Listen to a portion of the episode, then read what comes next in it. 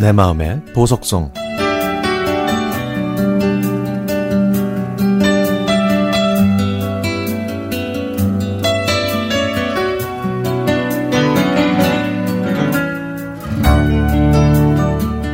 뭘 해도 예쁘다는 스무 살. 제가 스무 살 때의 이야기입니다. 중학교를 졸업할 무렵에 제가 다니던 학교로 전학 온 짝의 소개로 그 친구와 펜팔을 시작했습니다. 이것이 인연이 돼서 스무 살 무렵까지 그 친구와 연락하고 가끔 만났습니다.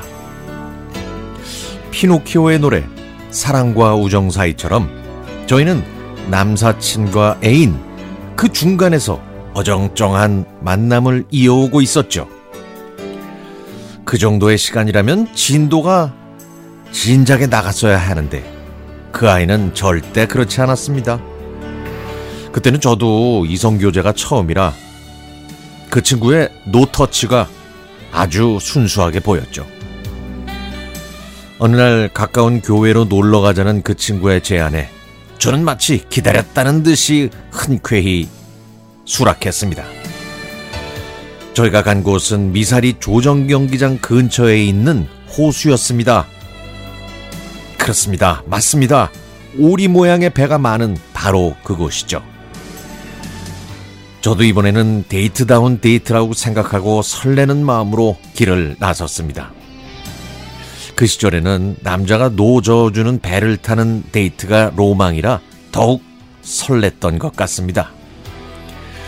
집에서 미사리까지 가는 길도 분명히 좋았을 텐데 그 친구와 함께 배를 탔던 것만 생각나는 걸 보니까 하하 그게 정말 좋았나 봅니다.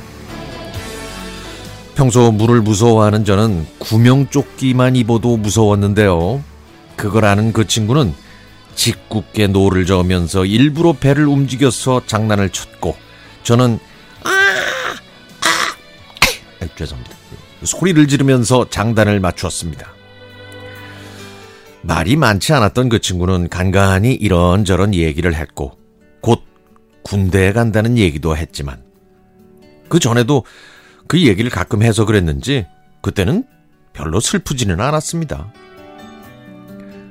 잠깐의 침묵이 흐르고 그 친구는 내리쬐는 햇살에 눈을 찌푸리면서 무심한 표정으로 노래를 부르기 시작했습니다. 영화 라밤바에 나왔던 더나라는 곡이었는데요. 허허, 생각보다 노래를 잘하더라고요. 찡그리면서 노래를 부르는 그 친구의 모습이 멋져 보였는지, 아니면 그 노래가 좋았는지, 저는 지금도 그의 모습을 잊을 수가 없습니다. 그 친구의 꿈 같은 데이트를 마치고 그 친구는 군에, 군에 입대했고, 저희는 자연스럽게 연락이 뜸해지면서 결국엔 헤어졌습니다. 누구에게나 첫사랑의 추억은 있을 겁니다.